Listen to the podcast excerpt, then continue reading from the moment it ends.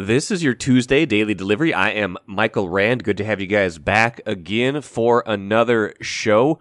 Good one coming up here. Andrew Kramer, who covers the Vikings for the Star Tribune, will be with me here in just a little bit to talk about the big uh, the big backup quarterback shuffle. Nick Mullins um, traded to the Vikings on Monday, conditional seventh round pick, so that gives you an idea of the scope. This is not the world's biggest trade, but does represent a shift in thinking for this team and an acknowledgement that what they were seeing from Kellen Mond and Sean Mannion this preseason and during training camp uh, was not getting it done, was giving them some concern uh, behind Kirk Cousins. So Andrew and I will get into that here in a little bit, and I'll add some additional thoughts on that as well. Got to get to some other uh, veteran quarterbacks in this league, some news on the Aaron Rodgers and Tom Brady front. Uh, but first, what did I miss?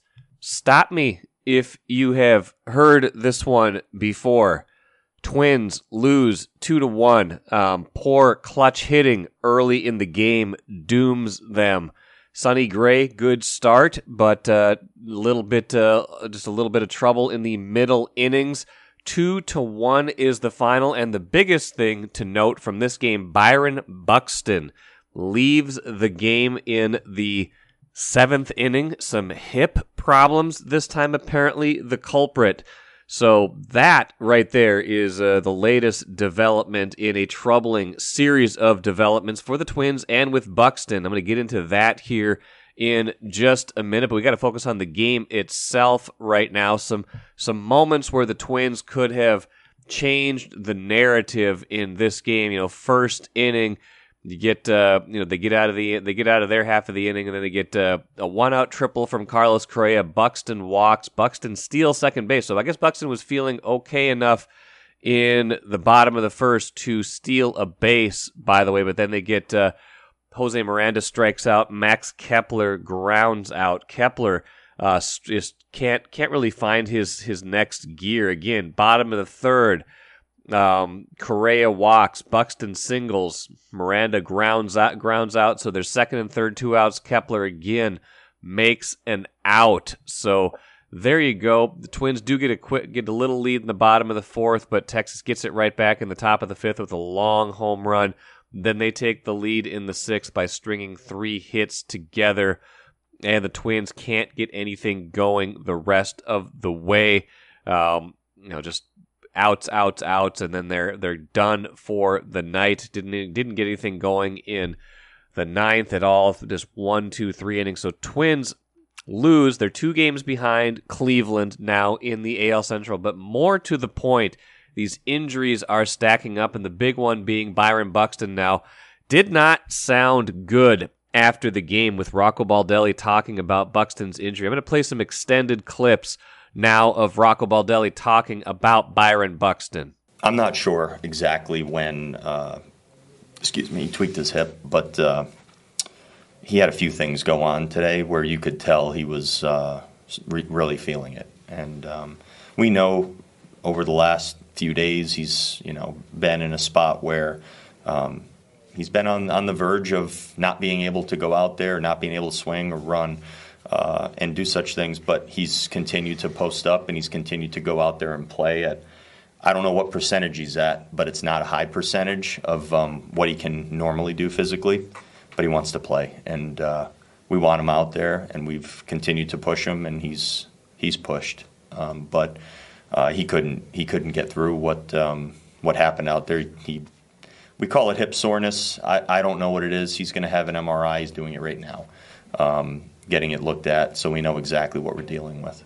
I mean, this is stuff he deals with all the time. Okay. The guy is a warrior. The guy goes out there and uh, plays through things that are not imaginable uh, for for many, um, both other players and people watching, and you know, Byron Buxton fans. Uh, what he's done to this point in the year has been pretty amazing uh, with the physical difficulties that he's had, but.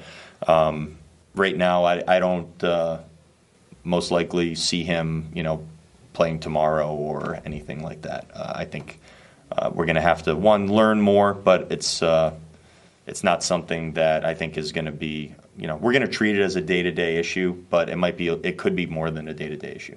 All all the discussions we've had about him, um, and for good reason. I mean, he's such an important part of everything going on here. Um, most of what he's dealt with, we haven't even talked about. So, um, all that said, uh, we're going to wait until we find out more before I can say any more.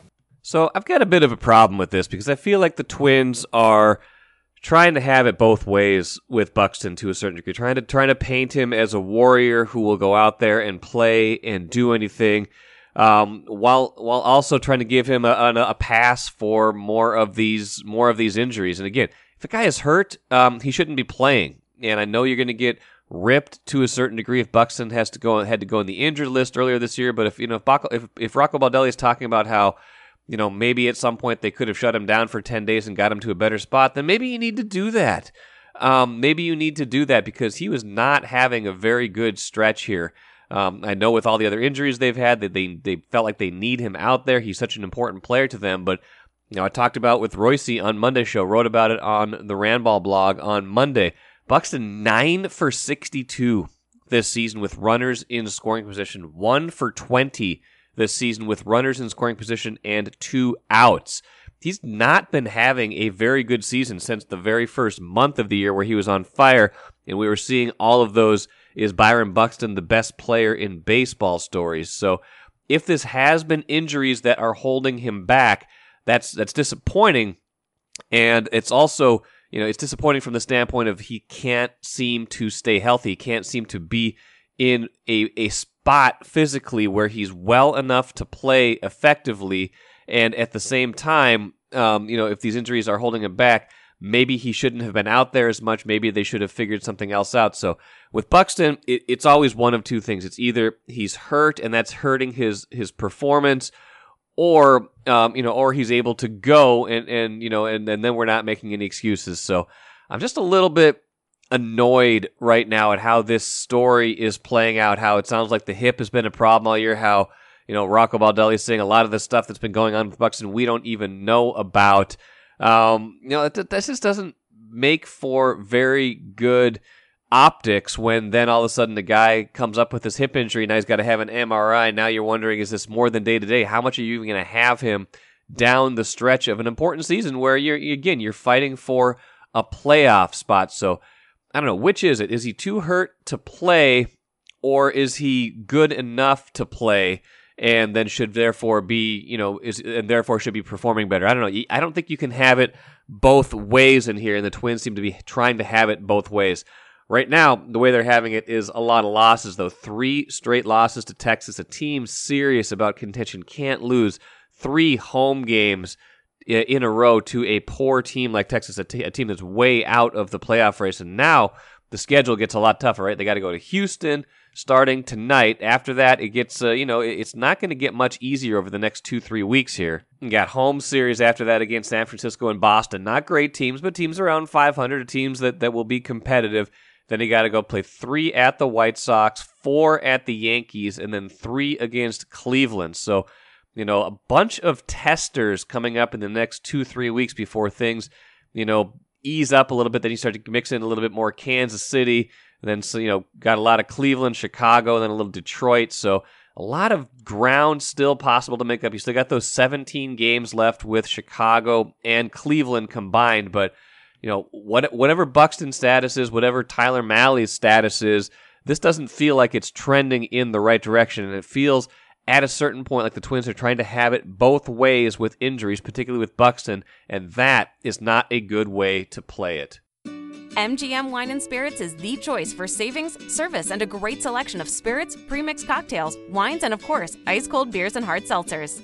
With over thirty locations throughout the Twin Cities and beyond, there's an M G M near you. Head to M G M wine and spirits dot com to find a convenient location in your area. Get social. Follow M G M on Facebook and Instagram for all the latest news and trends. Make great moments with M G M Wine and Spirits, your locally owned and operated choice for over fifty years. Save time, save money. Shop M G M. I am happy to be joined by Andrew Kramer, covers the Vikings for the Star Tribune. And Andrew, I texted you on Monday morning, but even before that, um, Sunday night, I was looking at quarterback depth charts in the N F L, because I had seen the game Saturday and it did not make me feel good about the backup quarterback options behind Kirk Cousins.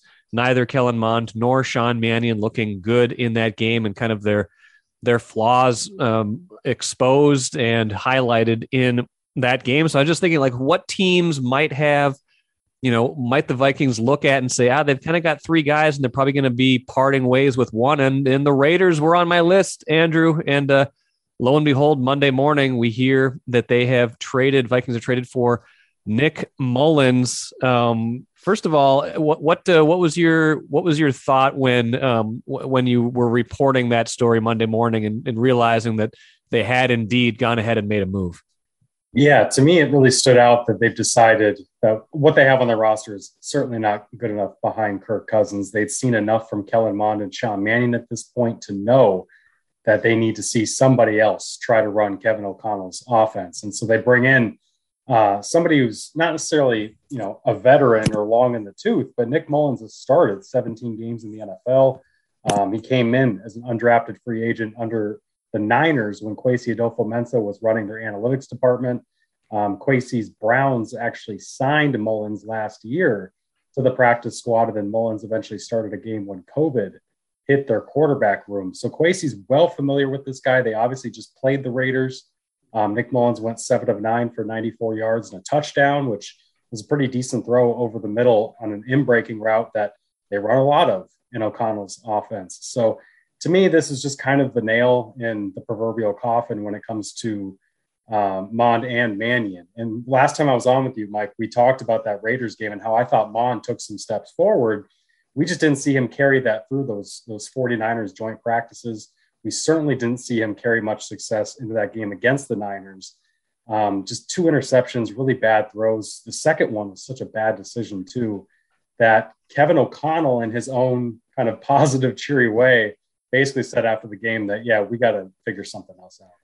I was going to mention that, that we talked a week ago at this time, and the, the mood was much more optimistic at that point, just because of what we'd seen from Kellen Mond in the second half of that first preseason game, throwing a couple of touchdown passes, ironically, to Albert Wilson, who also uh, was uh, was dispatched on Monday to help make room for Nick Mullins on the roster. But um, yeah, it was, You, you, even though at, at that point, though, you still had some caution in your voice, like, hey, you know, this isn't really the Mond we've been seeing in camp for most of the time. Let's see how he does in a big week of practice, these joint practices with the 49ers. Let's see how he does in that second preseason game. Like you said, just not making the progress you want to see, still kind of making the same mistakes, right?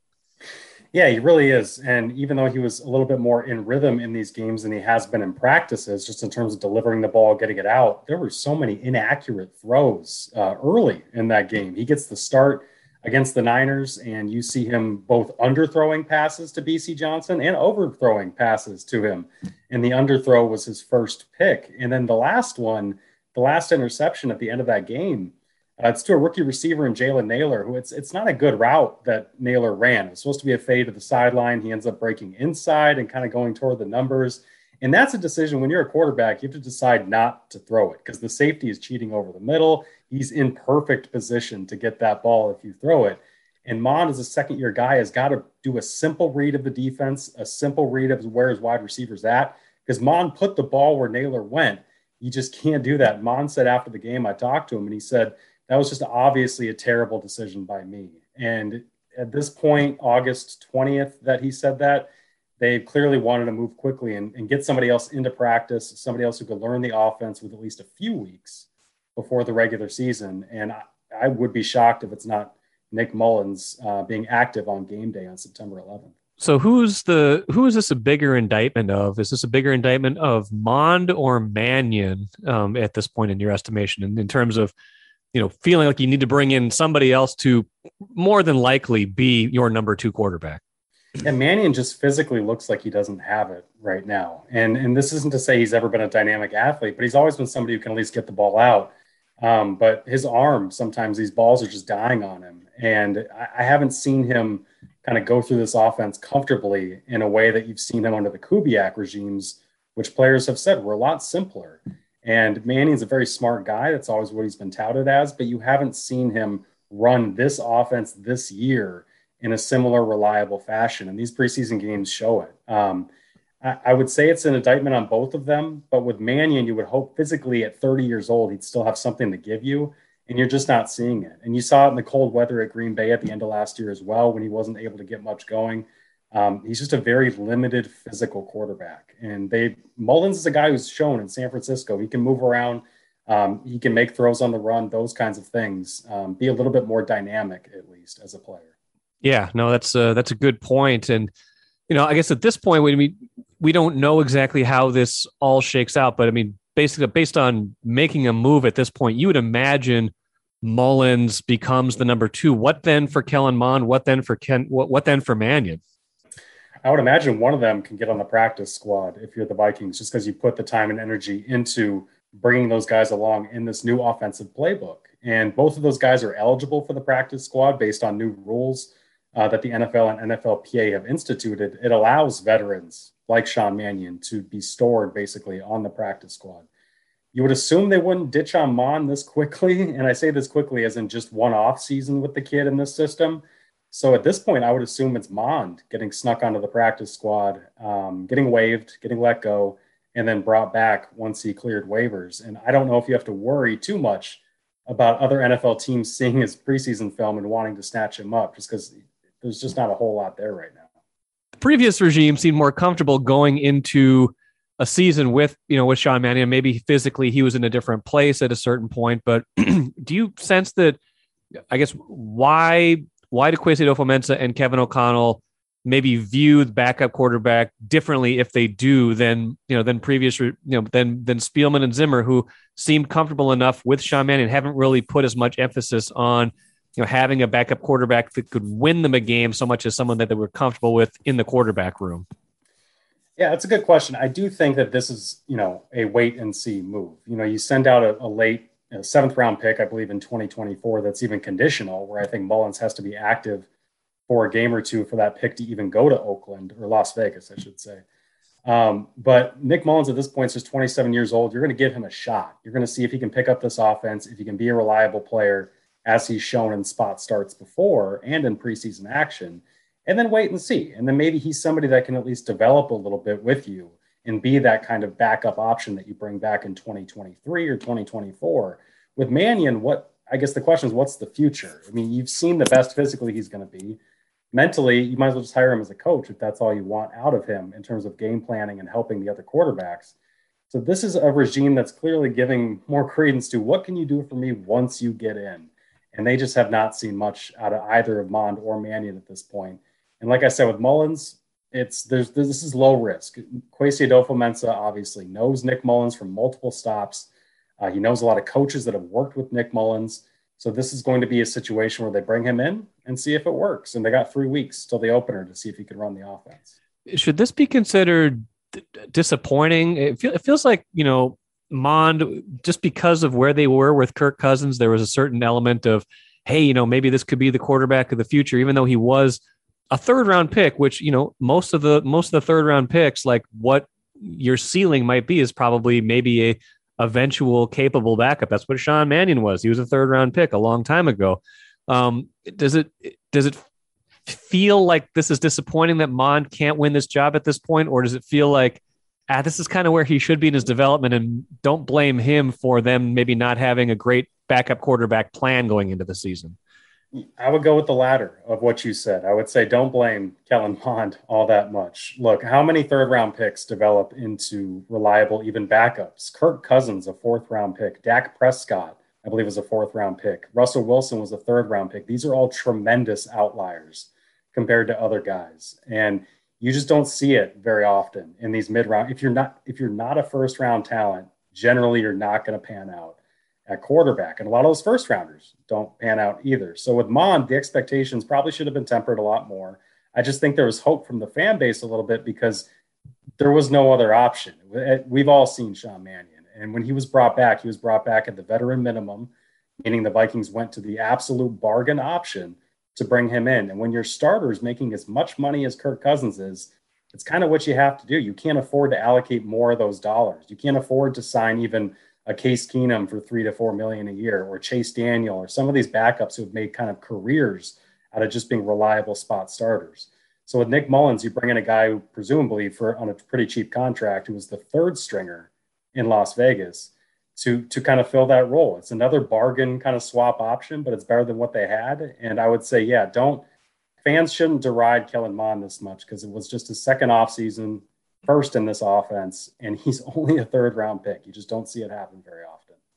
This is uh, more of the uh, Kirk Cousins insurance. Couple more thoughts for you, Andrew. I mean, offense only scores seven points against the Raiders, had a hard time getting on track until the second half of that first preseason game. Uh, beyond, you know, backup quarterback, should we be more concerned about some of the other reserves who were, you know, particularly playing on offense, or is that, you know, is that overblown because almost everybody was resting? And by the time we get to the regular season, Cousins is playing, Jefferson's playing, Thielen's playing. Like, should we not worry so much about the depth, or is it, or did we see some things in these preseason games that make you think, ah, oh, man, if, if they have a, you know, injury or two at some key spots, they could be in some real trouble?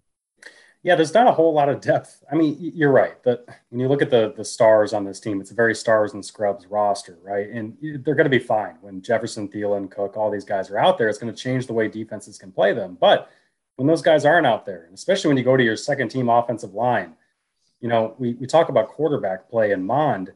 I remember specifically his second drive against the forty-niners on Saturday night.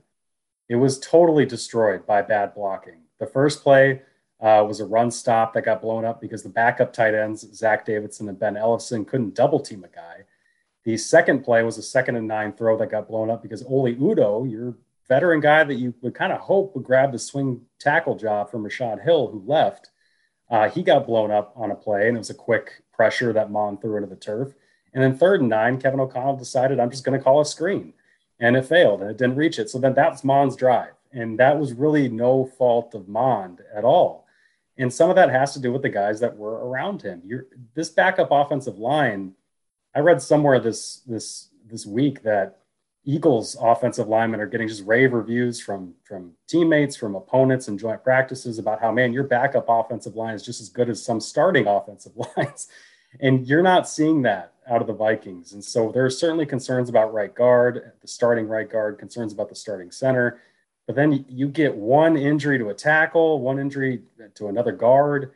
Um, you can't have a ton of confidence in what you're trotting out there for your depth at offensive line. And then without Herb Smith, you're seeing that position pretty exposed as well. Um, I know Johnny Munt didn't play, but he's not a dynamic receiver. And they were hoping Zach Davidson could be the second-year tight end, and he's dropping passes left and right. So I think there's some concern at some of those outside spots. And I didn't even get to the receivers, where we were seeing some pretty preseason mistakes. A wide receiver screen gets blown up because Tristan Jackson, who could be competing for the sixth spot on that squad, is blocking the wrong guy. Amir Smith-Marset is supposed to be the punt returner, but he can't handle the ball either.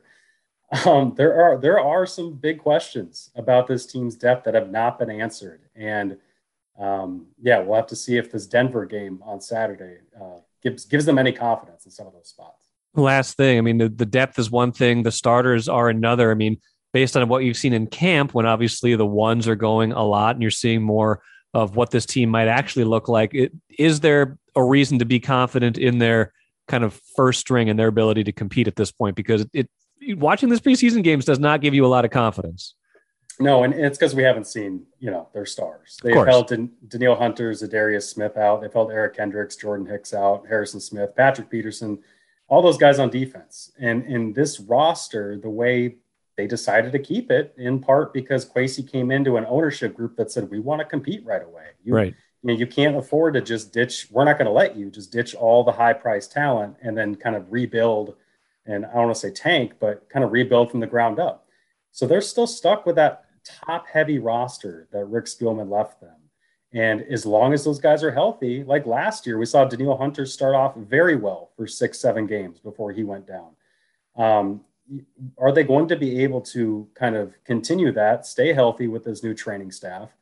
Um, if they do, I think they're going to be a pretty decent team and pretty formidable, because they do have a lot of stars on this team. And we've seen it in training camp. We did see them give Trey Lance a lot of trouble in these joint practices. We saw just as often as Nick Bosa was in the backfield on Kirk Cousins, we saw Daniil Hunter and Zadarius Smith doing the same things. So this can be a very potent pass rush that can cover up for some growing pains in coverage. Um, and then also on offense, we know this skill group is one of the best in the N F L. Well, Andrew, appreciate it. Ushering in the Nick Mullins era. No one else can do it quite like Andrew Kramer. And uh, we'll, I'm sure we'll talk again on Access Vikings later this week and down the road again on Daily Delivery.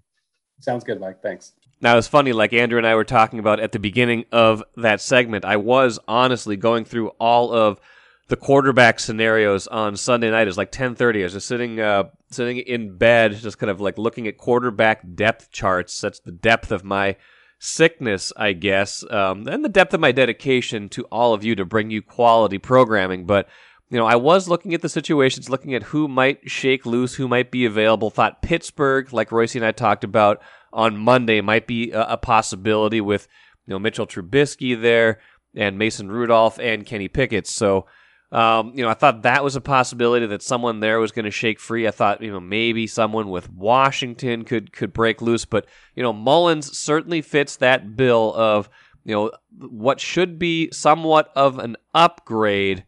You know, a guy who's started seventeen career games, like Andrew mentioned, a guy who has a career quarterback rating, passer rating of eighty-seven point three, a guy who, you know, if necessary, if there was like a, a, a minor or, you know, short-term absence for Kirk Cousins, would make you feel a lot better about winning games as opposed to someone like Sean Mannion or Kellen Mond. Now, like Andrew and I talked about, what does this mean for those guys? That's a good question. It does feel like Kellen Mond is, you know, still a ways out in his development if this is how they feel they need to go. And it does feel like Sean Mannion, um, this is probably the end of the road for Sean Mannion with the Vikings. It'd be surprising to see them keep four quarterbacks in some shape or form, and I would imagine that Kellen Mond is still the one they feel like has some upside. So I'd be surprised, um, you know, going forward what those, you know, what those roster moves are, but can't imagine Sean Mannion is part of the future going forward.